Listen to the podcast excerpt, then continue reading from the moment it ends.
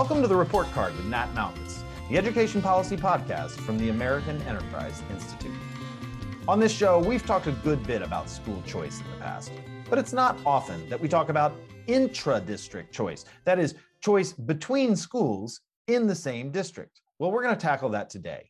Starting in 2012, Los Angeles's Zones of Choice program created small local markets with high schools in neighborhoods throughout the city of Los Angeles, but it left traditional attendance zone boundaries throughout the rest of the district intact. In application, this means that 30 to 40% of LAUSD is a zone of choice, as opposed to the program being district or statewide. The success of this innovative program in the nation's second largest school district has garnered some attention, but it's been the subject of a new paper titled The Impact of Neighborhood School Choice Evidence from Los Angeles Zone of Choice Program. Here to discuss that paper is the author, Christopher Campos, as well as a friend of the show, former superintendent of LAUSD schools, John Deasy.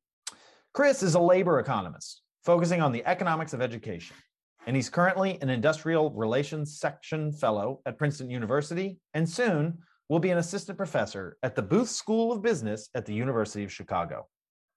John Deasy has a long career in public education, serving over the years as superintendent of Prince George's County Public Schools, Stockton Unified, and most relevant to today's episode, the Los Angeles Unified School District. Chris, John, welcome to the report card. Thanks. Glad to be here. Thanks for having us. So let's start with the basics. John, you were in superintendent in LAUSD when this program was in its infancy. Can you give me some of the background of what the Zones of Choice program is and what it sought to address? First, I got to begin by uh, shouting out Chris, Birmingham High School grad, LAUSD, takes this and uh, and goes big. Um, so first of all, congratulations and congratulations on the appointment at uh, the B School University of Chicago. Um, what we attempted to do in policy was to take one small example that had existed for some time and move that example to scale across the district. As people probably realize, it's an enormous geography, an enormous district, and the opportunity was to give students in geographical zones as much freedom and their parents and guardians as choice to where they wanted to go to school a lot of things converged that made this uh, particularly possible at the time. We will talk about those a little bit later in the show. But the fundamental idea was to increase options and dramatically increase uh, outcomes in terms of student achievement, opportunity past high school graduation, um, and closing gaps in achievement. And and John, when you set this up, what were your expectations as far as how many students would participate, and how did that shake out? So I obviously have read the report in, with great scrutiny. Um, I did not expect the degree of uptake. I, I, thought parents and students would pretty much stay in the schools that they were assigned to. Um, we were very, very pleased with that. Um, a lot of effort went into providing parents with the information to make those choices. That was a, a whole portion of, of the work. And we expected, you know, some increases. I mean, there were many other, quote, improvement and reform initiatives taking place at the same time. We expected some increases. The bottom line results were incredibly affirming and um, and were actually a pleasant surprise. So, Chris, before we get into your paper, how you sort of evaluated these programs, uh, what did you see in terms of sort of uptake and participation? I mean, let's answer some simple questions here. Uh, how many LAUSD students were participating in this form of choice? Right. So this program is somewhat distinct from other choice policies in that it's neighborhood based. So kind of where you live determines the set of options you have. And with each zone of choice, you have your traditional neighborhood school that you would have been assigned to for the most part, but now you have several nearby options. In terms of participation, um, it depends on how you define the population of students. So conditional on you being in eighth grade in LAUSD, the Zones of Choice office is pretty effective in collecting applications from everyone who is enrolled in an LAUSD school. Now, there's a subset of students that LAUSD cannot track because they're enrolled in charter programs or other private programs or whatever non-LAUSD options are available nearby that we can't adequately track. But conditional on you being in eighth grade, we get an application from you. roughly 10% of those students tend to disappear in ninth grade and go elsewhere. That's not LAUSD. So 90% of the population that's eligible in eighth grade shows up to a zone of choice program in the subsequent year. All right. So let me ask you this, Chris. I, I know a lot of folks who will say, oh, yeah, it's a very simple calculation. Uh, anybody choosing a school, if you're restricted to public schools, you know, you don't have much choice except your uh, traditional public school. Certainly in a place like LAUSD, they just don't have choice. But what you're telling me is for a while now, that's simply not been the case. Yeah, that's correct. So this program kind of was expanded and what was initiated in 2012, and it's still in existence. It's actually expanding into other neighborhoods and expanding into the middle school and elementary school setting. Uh, so, so the availability of choice has existed in LAUSD. And on top of that, the magnet program has been layered on top of LAUSD since before the zones of choice policy as well. So there's been a lot of choice in LA.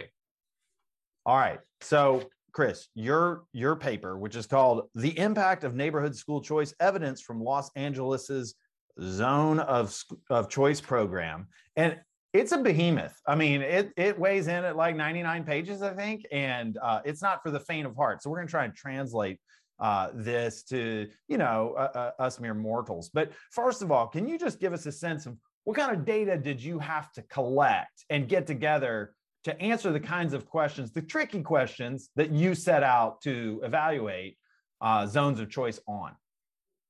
Right. So I think the the the core of the analysis relies on data that is easily accessible uh, through kind of standard LAUSD research protocols, which is an administrative student level data set and that's information on every student enrolled in LAUSD, their demographic characteristics and educational outcomes such as their achievement.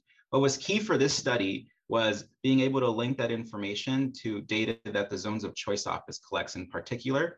And that includes the applications they submit to the program, where in those applications, they rank every program that they're eligible to apply to in their zone of choice. And then we also have information about the assignments made within each zone of choice and the random lottery numbers assigned to each student that allows us to kind of set up this lottery analysis to study particular effects of the program within each zone of choice. So it was that linkage between readily available LAUSD data with zones of choice uh, specific data that allowed this project to be possible. So, in, correct me if I'm wrong, but you've sort of got where you started, where you ended up, the preferences that you had, and some lottery variation that you could look at that would be random. Exactly. Exactly. All right. That's correct. Now, Chris, this is a lot of this is a lot of work to go over. So before we get into the paper, just why do you want to go after zones of choice? I mean, what made you interested in this particular topic? So, as John kind of alluded to earlier, I came up in the LAUSD system. I was an LAUSD student from kind of beginning to end, so my whole entire K through 12 experience. I knew about the zones of choice policy, um, and to me, it was somewhat surprising. It had not received as much attention as I thought it should have. So, if you Google zones of choice, it takes you a while to find articles about it and articles that mention it just mention it in passing so it's not even the focus of the article. And i thought you had this really neat natural experiment where nearly half the district or 40% of the district has choice introduced and the rest does not. And so to me that seemed like an ideal treatment control type setup to study the impacts of different questions that people are really interested in. Then on your own home turf no less. So that's uh, that's kind of nice John, let me ask you a little bit about this. We've talked about the politics of choice. In some places, it's flat out bare knuckle, polar opposition. You know, it's real tough. Most of the time, those uh, things are sort of cross sector, maybe charter versus traditional public schools or so forth. How did the politics of this sort of unfold right i mean what did it sort of fly under the radar was this a big fight that we've just forgotten about uh, how does that play into this well, it's LAUSD, so there were no politics involved at all um, in terms of this program. Um, actually, um, joking aside, every one of the points you just made had um, political opportunity, political friction um, along the line. So we had a growing um, charter sector. you know, Stanford Credo Center has ample research on the quality of charter schools and the outcomes. So that was taking place during that period of time. We um, also had the opportunity to think about this at scale where we had a conversion of two items which are a particular note. We were at this point in time almost, but not fully done with the massive school building program. So um, I think unlike other areas that might have attempted um, a local interdistrict zone of choice, students had many options because there were so many new schools that had been built. Many of those schools came about through the public school choice program, which talked about who could run the new school once it was built and how those decisions were made. And there was a very, very wide array of programs and opportunities. So from my perspective, it was highly legitimate choice. Um, and we worked really hard both on information because, you know, uh, the underground currency um, in any school district is who knows what and information. We want to make sure that parents and students had absolutely like a maximum exposure to this. So if they chose not to participate, it wasn't because they didn't know how to participate, it's because they just chose not to participate. Second, transportation wasn't a barrier because they were still zonal. Again, another bane of some zone issues around that. And one of the things that I thought philosophically, um, which which uh, you alluded to at the beginning, uh, raised to the surface is just because a brand new school was built next to my block, why does a student not have the right to that who didn't just physically live there? And so we wanted to make sure that students had had wide options. When you got to the charter traditional public school, those politics, um, in some cases, were national battles um, fought out in LAUSD. This was very much an internal battle. So it was neighborhood groups, it was local um, advocacy organizations that, you know, basically uh, strongly petitioned board members. Board members at that time had deep, deep affiliation because they're geographically based board members. No, they're not at large. Um, and so board members became very strong advocates um, for opportunities in their quote zones. Um, and early results, uh, I shouldn't say results, excuse me, early feedback was that the advocacy groups, student and parents and board members felt this was quote a winning model. Um, and so, you know, you worry about choice as winners and losers on the dollar amount a student leaves and goes to a charter, um, there's a quote loss of funding that goes with that student. That wasn't part of the conversation. This was much more about the personnel assigned to schools. So if you had increases in student population, you had increases in personnel. And if you then they, if they left the school, you had decreases. That was the greatest uh, point of um, conflict.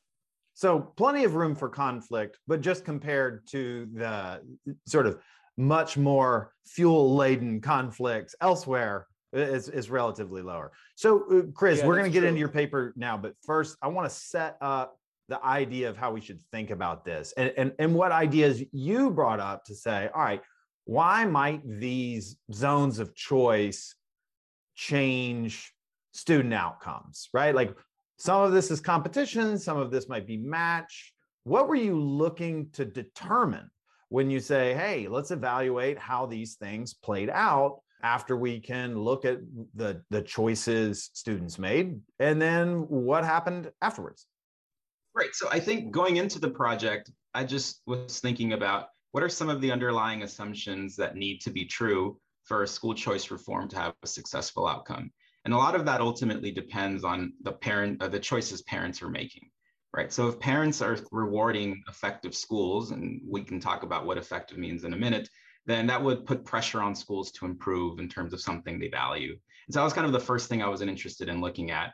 And then if that is true, then you can study the types of outcomes that this type of reform could improve. And as you mentioned, it could kind of be through competition it could be through parents making more effective decisions in terms of choosing schools that best suit their children's needs, or it could be something just about reallocation, reallocating students from less effective to more effective schools. So there's three potential mechanisms at play. And so I was interested in actually isolating the independent effect of each potential mechanism going into the project if we were able to find that parents did indeed seem to value effective schools within these zones of choice, which is, is, is something that I found in the paper as well. So that's how I was thinking about it going into the paper. I'm sorry, John, were you going to jump in? No, I was going to say, I, I think we were thinking about every one of those as well in the construction of it. So that's really interesting to hear that as you take a look at the end of the research. All right. So, Chris, let's jump into the analyses a little bit. Now, let me just tell listeners if you're a big fan of uh, long equations and robustness checks and appendices, you can go see the paper. We're not going to go over those now because there's a, there's a lot of detail here. If you want to dig in, that's great. Go for it. But in, in layman's terms, Chris, how did you uh, approach this uh, analysis? Right. So I think the concept of, of the policy is, I think, pretty intuitive. So you have a subset of neighborhoods in LAUSD that are now a zone of choice, and the rest are not. So you can think about this kind of as a treatment and control group. And then the idea then is to compare the trajectories of the treatment group, the zones of choice neighborhoods, and the students enrolled in those neighborhoods to the trajectories of students that are not enrolled in those neighborhoods, right? And so the differences in trajectories are going to tell you something about the relative impact of the reform before and after it was introduced. And so that's the intuition, and, and I, I hope that was intuitive. I, I can try again, but that, that's kind of the idea behind the analysis and um, the intuition. Yeah, no, that's that's sensible. But a lot of times, what we would think is, well, you know, here's a school, and the different school is the intervention. So the kids who went to the different school or whatever that intervention is, they might have gotten a benefit, and the kids who didn't participate in it, well, they might not have gotten it. But this is a little different angle, right? Because we're looking at zones of choice on both sides of those de- decisions and then you're separating what happens to both sides of the zone of choice kids from the kids not in a zone of choice. Am I getting that right? Right, right. So there's, so yeah, let, us break this up into the potential channels or potential benefits. So on the one hand, there's an access channel, right? So uh, you introduce choice. Now, the idea behind that is you're giving students that are trapped in struggling schools access to more effective schools. So if you could just reallocate those students from the bad schools to the better schools, and that's a way to improve their outcomes. But as you point out, some students are left behind. And so it's ambiguous what happens to those students. And so to study that, we use kind of the lottery, and we can return to that in a few minutes. What I was talking about a few minutes ago or a few moments ago is that you have another experiment layered on top of this, which is just the aggregate effect of school choice. You have one sector of the district which is exposed to choice and competition, and another is. And so, is the trajectory of their productivity different before and after the reform. And that's kind of what I was alluding to is, is a kind of the first uh, kind of way to evaluate the policy. But then you also have a lottery kind of evaluation to look at within zones, what's happening to the students who are gaining access to the more effective schools and what's happening to the students who are not. So those are kind of the, those are two distinct research designs that pick up something different. Um, and, and, we do both of them. And, and overall, we find that most of the program's benefits are due to the aggregate effects. So it was something about the zones of choice uh, program that kind of introduced, introduced kind of substantial gains in school productivity that subsequently affected student outcomes, uh, leading to improvements in achievement and college enrollment rates. Um, and when we zoom in within zones using the lottery evidence, we do find that students and families were had a strong preference to, for going to kind of popular schools, and they did tend to benefit from going to those schools. But those gains tended to be eliminated as of the most recent year that we have data for, which is 2019, because what happened within zones is that the initially less effective schools, they improved their so-called value add in a way that essentially eliminated the premium that students would get from enrolling in those popular schools. So essentially, before the policy is introduced, there are quality differences across schools within zones. As of 2019, those quality differences are no longer there on average. So within zones, there was a convergence in school quality, but also when you look at zones of choice schools and non-zones of choice schools, there's also a convergence in quality there. Did, did that make sense? So there's all around gains coming from different channels. It does, but we've got two separate points of action going here. So let's take them, uh, let's break exactly what you said down, but let's just break it one at a time. When you looked at okay. the lottery results, this compares kids who wanted to go to a school and got in and what their mm-hmm. outcomes were compared to kids who also wanted to go to those sets of schools but didn't get in. So this is sort of the kids who got into the school versus those that didn't and they're separated not because they didn't want to but because they didn't win the lottery. So what were the kinds of outcome differences that we saw across that initially in, in, in these initial years? And and how big were they? Right. So for the kids who are fortunate to get in through the lottery, their achievement on English and language arts and math was roughly 10 to I believe 15% of a standard deviation larger than the kids who just didn't happen to get in. Um, but that was only there for the first few cohorts of the program. Um, so as we move forward in time, kind of the benefit of getting into those popular schools is going away. And what we find is that it's not that um, it, what's basically happening is that the quality of the schools that were the less popular schools seem to have improved. And as the quality catches up, that premium of getting lotteried into the popular school goes away. And so that's why, as of 2019, we're not finding differences in achievement from winning the lottery. But that's because there was this overall aggregate effect that lifted the quality of schools that were initially less popular and made them catch up to initially popular schools. Um, so that's what I was referring to as the within kind of effect. Absolutely. So the schools that essentially might have been thought of as, you know, sending schools are not the places that people were as much trying to get into. They improved their quality such that the entire set of zone schools got better by 2019. You're not seeing a marginal benefit to that choice because the old sending schools got better. Exactly. Exactly. Exactly. Oh, exactly. Okay. And when you say, uh, you know, 10 to 15% of a standard deviation, I mean, that's nothing to sneeze at when you talk about an entire population of students. These are, these are measurable increases, right? Yeah, definitely. So in the education space, those are pretty sizable impacts. Um, so um, yeah, they're pretty large. Um, so just to give people a sense of what that is within LAUSD and the sample that we're talking about, among all zones of choice students, as they enter high school, uh, zones of choice students are performing roughly 20% of a standard deviation more poorly on English on, on math scores and English and language arts scores. So it's telling you that kind of one, getting lotteried into a most preferred school seems to boost your achievement by a lot relative to that incoming achievement gap. But There's going to be another layer to the story, which is the aggregate effect. It also seems to be elevating students' impacts. Now, John, I want to get you here in a minute, so, so so don't let this go cold. But this this second question is: All right, well, what if we compare the zone schools generally to the schools that weren't really in the zones at all? This is this sort of second comparison, and how, how would you summarize the differences between those? You know, from sort of the 2012 time to the 2019 period. Right. So we find that the zones of choice seem to have caused an improvement in student achievement, roughly 17% of a standard deviation um, between the year before the policy was implemented to 2019. So it's kind of the relative change of ZOC student achievement uh, compared to non-zones of choice student achievement. So it's kind of like the between sector comparisons.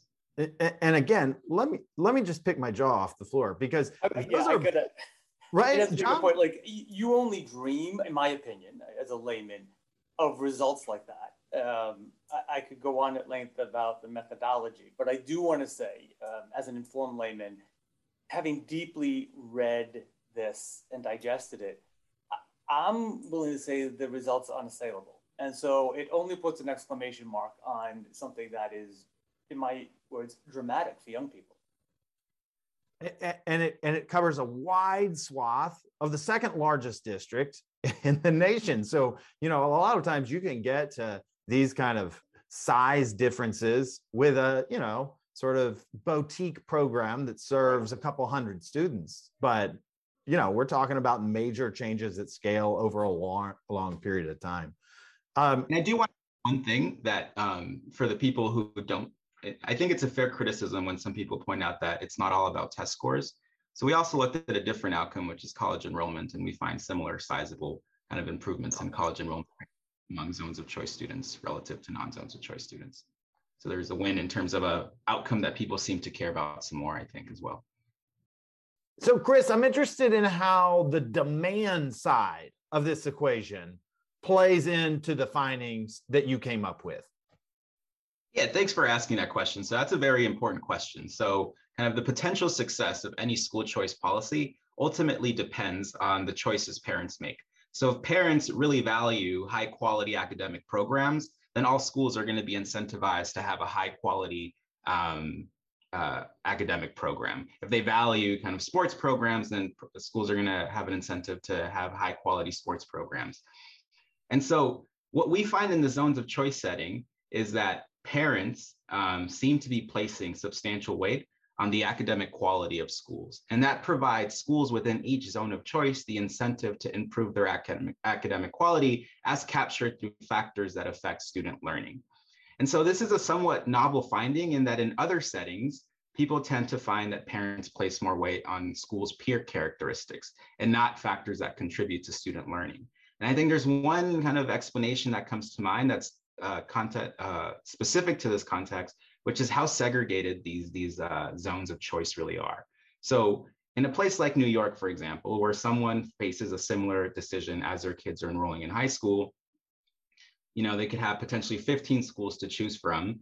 And two or three of those schools are going to be where all the rich kids go to. And so some families are going to misperceive those to be the high quality programs and really rank those schools highly. Um, in the zones of choice setting, you don't have that sorting mechanism because, you know, essentially all kids are the same race and all kids are the same socioeconomic status. And so parents are selecting schools based on other characteristics that are more correlated with factors that uh, contribute to student learning. And so that's what's providing schools the incentives to improve their academic quality and is a key important factor, I think, explaining a lot of the results that we find in the paper. And so this is pretty important because if the bases of parent choices were something else, if they were motivated by, well, I'm a minority parent and I want my kid to go to the white school, then we may find something other than academics driving it. And then the results may not be that productive academically. And if that's the case, that also speaks to the fact that parent decision making in this zones of choice program is part of the production function that led to better student outcomes. Is that right? Absolutely. Yeah, totally. Thanks for summarizing that. That was, that was good. so, Chris, you talk about uh, competition. I'm going to ask you to try and isolate your forms of competition in a minute. But, John, when you hear about this, and I know I'm asking you a little bit to cheat because you've read the paper, but when you think about this, you think about the theory of action that went into the Zones of Choice program.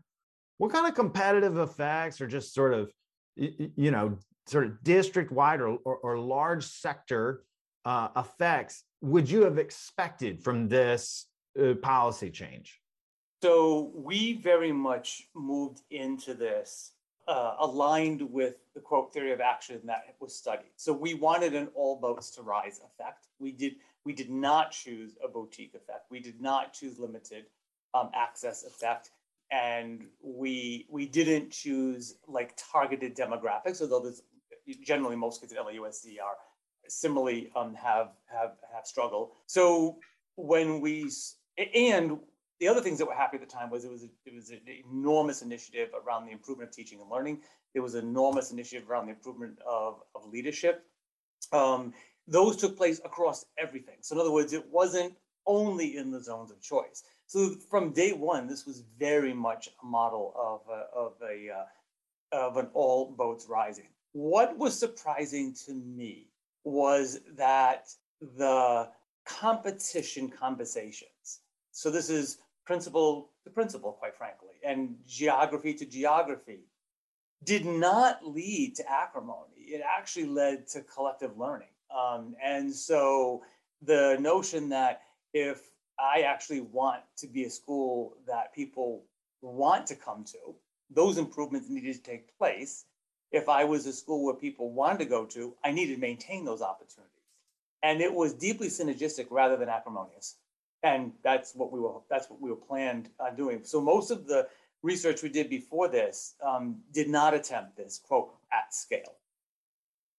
And, and it's interesting because I, Chris, I don't think your paper sort of evaluates this, but John, you're talking about a bunch of other initiatives aimed at improving schools across the across the district, right? So these oh, weren't yeah. small things. So there's a lot of other stuff going on here. Although it does appear that if these zones of choice are bringing that competition to it, um, and you also have these other mechanisms that may improve school operations and leadership and so forth, it does seem like the zones of choice schools might have been better able to take advantage of those other options than the schools outside of the zones of choice. Does that sound yeah, rational? It, it, very much so. To say it another way is all those other things were necessary, but they weren't sufficient for the kind of gains that we we saw and continue to see.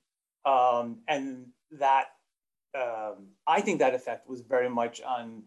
Uh, there's one other one, the, the dual effect that that Chris talks about, and then I think the I, I think not studied was the quote collegial effect of increased information and collaboration across regions and leaders in regions. Um, and that's what I think uh, resulted in us seeing those types of gains. Now, Chris, before we go on to the competitive effects that you tried to tease out, one more question that I know a ton of the listeners are going to want to know. Sure, you got improvements. Was it all for the well to do kids? Was it all for the kids who are already advantaged? Was it for the kids who are facing the most challenges? What'd you find on, on that sort of relative distribution of benefit scale? Right. So if we look at kind of the types of kids who benefited most from the program in terms of their incoming achievement or where they stood in the incoming achievement distribution, we find that the program seemed to have lifted the achievement of students who would have otherwise performed poorly and kind of were in the bottom half of the distribution. And we don't find much going on with the kids at the very top. So it seems like all of these gains came from kids who would have done very poorly, but it didn't come at the expense from really high achieving students. And if we look at college enrollment effects, we see that it seemed to have lifted all types of students into college. And the types of the colleges they're enrolling in are the California State University system. Um, and, and so um, that makes sense given that the zones of choice kids tend to come from relatively disadvantaged neighborhoods in LAUSD. So the bulk of the benefits went to kids who would have otherwise, we'd predict, not do as well. All right. So Chris. Oh, can you can I can I just add uh, uh, a colon and then finish that sentence? Do it. But not at the expense of young people who are already doing well. I think I can't underestimate. Excuse me. I can't underscore enough um, that that is actually a significant finding. Uh, certainly, especially when we talk about the politics that we mentioned earlier, right? Yeah. That that's going to weigh in if uh, if there was some sort of obvious trade-offs that had to be made. So, Chris, a little bit more about this competition. How did you isolate the competition uh, effects from, say, what we might call student match effects, or um, the, the the other avenues that you evaluated?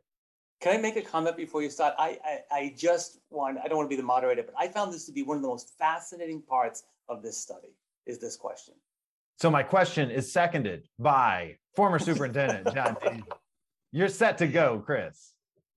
Great. So I think what was really important in this setting was that we had information about the choices parents were making. So their preferences, like what were they ranking? And so ideally, we would want to have a sense of what parents' choices would have been in the absence of the program or before the policy comes into place. We don't have that. So we can look at the first cohort of parents.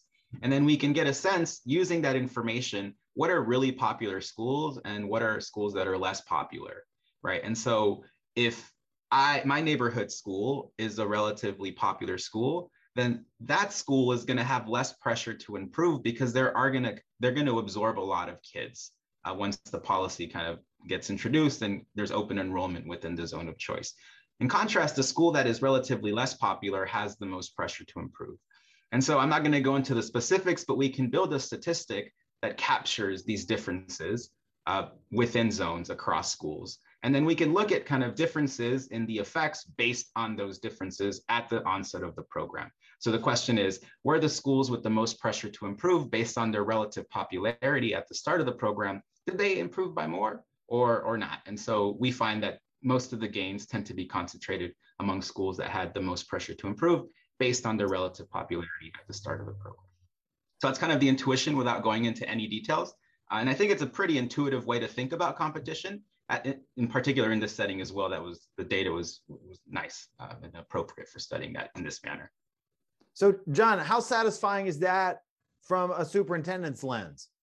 Oh, it's incredibly satisfying. I mean, it makes all of the other joys of being a superintendent in LAUSD pale in comparison. It's incredibly, I, I actually want to go out on a bit of a limb. I was always thrilled that we saw substantial and in some cases statistically dramatically significant increases in student achievement as measured by test scores. But college attainment um, was particularly satisfying because we understand the lifelong effects of that, both economically, socially, et cetera. So that that was that was particularly um, particularly great to to, to see. I, I want to add something to what Chris said about the issue of competition, which probably didn't make it in the paper because you would have had to have done more of a qualitative interview piece to principals. At the same time as principals of schools and staff of schools who were, quote, losing young people to a choice, um, and the pressure was to improve there. It, we can imagine what that pressure felt like. There was another pressure that was also taking place at the same time, and that is schools that were um, ones that were high um, on the choice list, students coming in, but everybody understood that the majority of students coming in were students who previously were not doing very well. And there was a real worry that that would actually have a negative effect on the improvement of the school. So that we were wholesale accepting students who were struggling before, you know, street logic would say that's probably not going to bode well for the school. It didn't happen on either case. Now, some of that's to the model, some of it's to the work we did, but a lot of it, quite frankly, was to the fact that we had a core of leaders who didn't want winners and losers in either kids or adults. And I think that um, was another piece that I was very proud of. So, Chris, really, it's it's an extremely interesting paper, and I'll tell you, you get into it, and at page thirty, you're saying, "Man, when is this thing going to wrap up?" And you jump into a whole nother section. But nonetheless, uh, for you stalwarts out there, we'll link to it in the show notes. But Chris, there's some limitations to this. We should always talk about the limitations to these papers so we don't push it too far. What are some limitations that you want to make people aware of? So I think one of the biggest caveats in this setting is kind of how segregated these schools are. And I think that is somewhat a consequence of the type of policy that is being implemented. So you're you're talking so the zones of choice policy, you're essentially talking about changing attendance zone boundaries if you go into rich neighborhoods, you're going to get a lot of parents angry at town hall saying you're not going to change my attendance zone boundaries. So you'll see that once you like overlay or you look at where these zones are, they're mostly in relatively disadvantaged parts of LAUSD, which happen to be really segregated schools. And so there's kind of a growing body of evidence suggesting that kind of ending your K through 12 experience in a segregated school could potentially affect your outcomes in the long run. So that's still an open question. What will dominate will kind of the relative improvement of, of kind of that you got through the program will that outweigh kind of the cost of being in really segregated schools? And another thing is just the external validity. So there's a lot of quirks about LAUSD that don't generalize to other settings. So roughly three quarters of the district is classified as Hispanic. Roughly 90% of kids are classified as poor. I mean, there's some similarities to other large urban districts, but it, it's unclear whether there are too many similarities. So this may not work in other settings.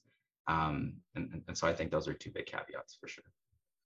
John, you can you can come into some of these limitations, right? Maybe not on the methods, but on sort of what do we apply here? Uh, one of the questions that I wonder is the zones of choice, they weren't everywhere. They didn't cover the earth. Is it that the zones where they were implemented picked up the low hanging fruit or was it actually that there may be other zones that if you could get the political arrangement rights, there may be even, you know, richer gains to be had? Uh, yes, and there's also a possibility that not being designated a zone had its own pressure to improve so that we wouldn't go through the student transfer opportunities. Uh, so if you weren't in a zone and you didn't want to be designated a zone, you also had to work real hard at that as well.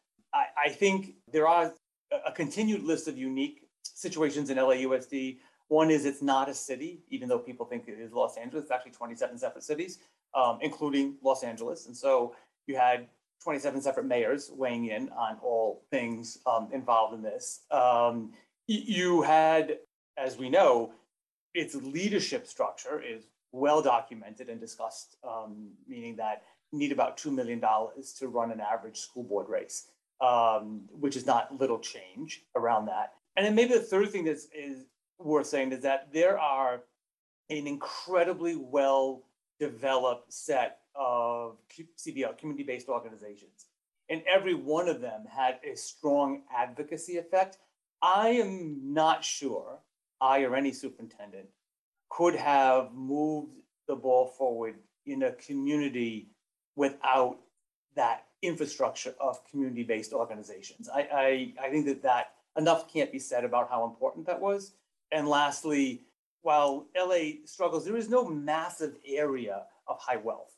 So like in DC, you you know you go west of the park. I mean, like like there, you don't have that kind of you have pockets of that, and so we didn't really have to face that issue of resistance so much as it could have happened in other places, which could have derailed the setting. I mean, the, I, I think of you know we all know districts around the country. A lot of them I I've thought about could it be applied. I think there are pieces of this which can be absolutely applied, but I think the caveats that Chris identified are worthy of serious reading if you're going to take this up as a policy structure in another place. So, with their zones of choice in LA now, right? I mean, this is you know it's one study. It's not uh, gonna gonna change the earth, but it's it's pretty potent stuff. Um, well, it should are, change the earth. Well, change outcomes for young people and that kind of orders of magnitude, who otherwise would not have had those types of gains and or attainments, is worthy of serious consideration. Well, well, certainly, John, but you can say that, but Chris isn't allowed to because he's an academic. Nonetheless, the question is, um, is uh, have zones of choice expanded in recent years? Is is this on a growth trajectory? Has it reached an upper limits? Um, in in LA, is this on the move? Um, it's unclear. I feel like anytime I get some new information about this, it's going in the opposite direction from the previous time. So what has happened since the study is zones of choice has expanded into other neighborhoods in the San Fernando Valley. Um, it has expanded into middle schools and it recently expanded into one elementary zone, all in the Southgate area um, of LA County. So it is growing, but I don't know what the long-term plans are with this program. I mean, the, the office is there. There's a group of administrators whose sole purpose is to run the program and they're not going anywhere. Um, so in that sense, it seems to be carrying forward into the future, but I'm also not sure if there's any future expansions planned or anything like that. And and broader than LA, Chris, what do you know about the interest in other areas to look specifically at these sort of interest district choice programs, sort of along these same lines, which are it seems fairly unique to me. I don't know the literature well, but it seems fairly unique. Is there growing interest in this or is it slow going? Well, I think like the way I would frame this is there has been a substantial rise in using centralized assignment systems to allocate students to schools. So you can look at New York City, look at a place like Denver, Chicago, where people have, you could say, somewhat universal choice. You can apply to all schools in the district for the most part, uh, subject to some limitations. Um, and so in that sense, these types of choice policies are expanding, but unlike LA, they don't have a within district control group to compare students before and after that is introduced. So in that sense, this paper also speaks to that literature in that we have a subset of neighborhoods in LA that are using centralized assignment to allocate students to schools, and we're studying the before and after effects as well. So in that sense, it is connected to these other types of growing reforms. Um, so. All right, so John, I'm going to take us out here with a final question. Um, again, super interesting paper, worth digging into. John, to the simplest takeaway that you you can give to other leaders around the nation what should they be learning from this the zones of choice program and particularly um, what the findings of chris's uh, paper have revealed? Uh, i think we can learn a couple of things. One is that whole scale improvement or significant improvement at scale across uh, a district but particularly a large urban district is possible and doable. Two is that if the program implementation that is one is choosing is done well, I, I've learned that the one-off and boutique approach, to use your language, is unlikely to get those types of gains, no matter how shiny and, and, and amazing that is. And then the third piece I would say, which was touched on briefly in the paper, I think it could be a paper unto itself, was the notion of what it meant for a family or a student to believe they were part of a community that they wanted to join um, and that effect. Um, and so, on average, a parent or a student would have between four and seven evening events with leaders of the district of a school that they were about to choose to.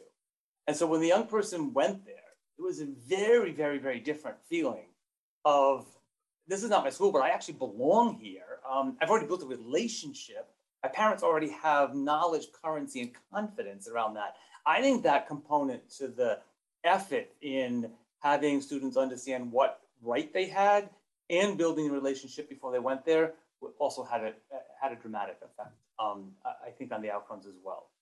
And last point, you know, it does take courage to do right by young people. Um, and when you see something like this down the road, uh, makes it very, very worthwhile. Although not always at the moment when you're in the board meetings and the public is debating a policy issue or you're with your principals and they're worried about that. A lot of people, a lot of people have much to be proud of. Chris, same question to you. What do you want districts across the nation, leaders to to learn from this work? I think one point I really I always try to make, and it's kind of building on John's point, is that it's not just about introducing choice and competition. The institutional support matters a lot. And so in the zones of choice setting, you have a group of administrators whose sole purpose throughout the years to run the program. They're out talking to families, communicating with schools. And without it, that institutional support, it's really hard to believe some of the effects we find in this paper really materialize. So I think they serve as key intermediaries and very important. So kind of really emphasizing the institutional support aspect of kind of broader school choice policies. And yeah, uh, that'd be kind of one thing I'd really want to close off with. And shout out to all the zones of choice staff. They're all great. Chris Campos, this is great early work and an early career. Can't wait to see what you come up with next. And uh, John, thanks as always for coming on the report card. Glad to. Great. Thanks, Chris, for the work on behalf of the kids of LAUSD. Thanks, John. Nice meeting you as well. Likewise. Thanks for listening to the report card with Nat Malkus. And special thanks to our guests, Christopher Campos and John Deasy. We'll include a link to Chris's paper on the LAUSD Zones of Choice program in the show notes. I want to thank our producer, Wesley Armstrong, who makes this podcast possible. And for you, I'd like to remind you that you can subscribe to the report card on Apple Podcasts, Spotify, or wherever you download your podcasts. And when you're there, take two minutes to leave us a review so other folks can find the show. Send us your comments, questions, or topic suggestions to ed.podcast at aei.org. That's all for this episode. I'm Nat Malkus.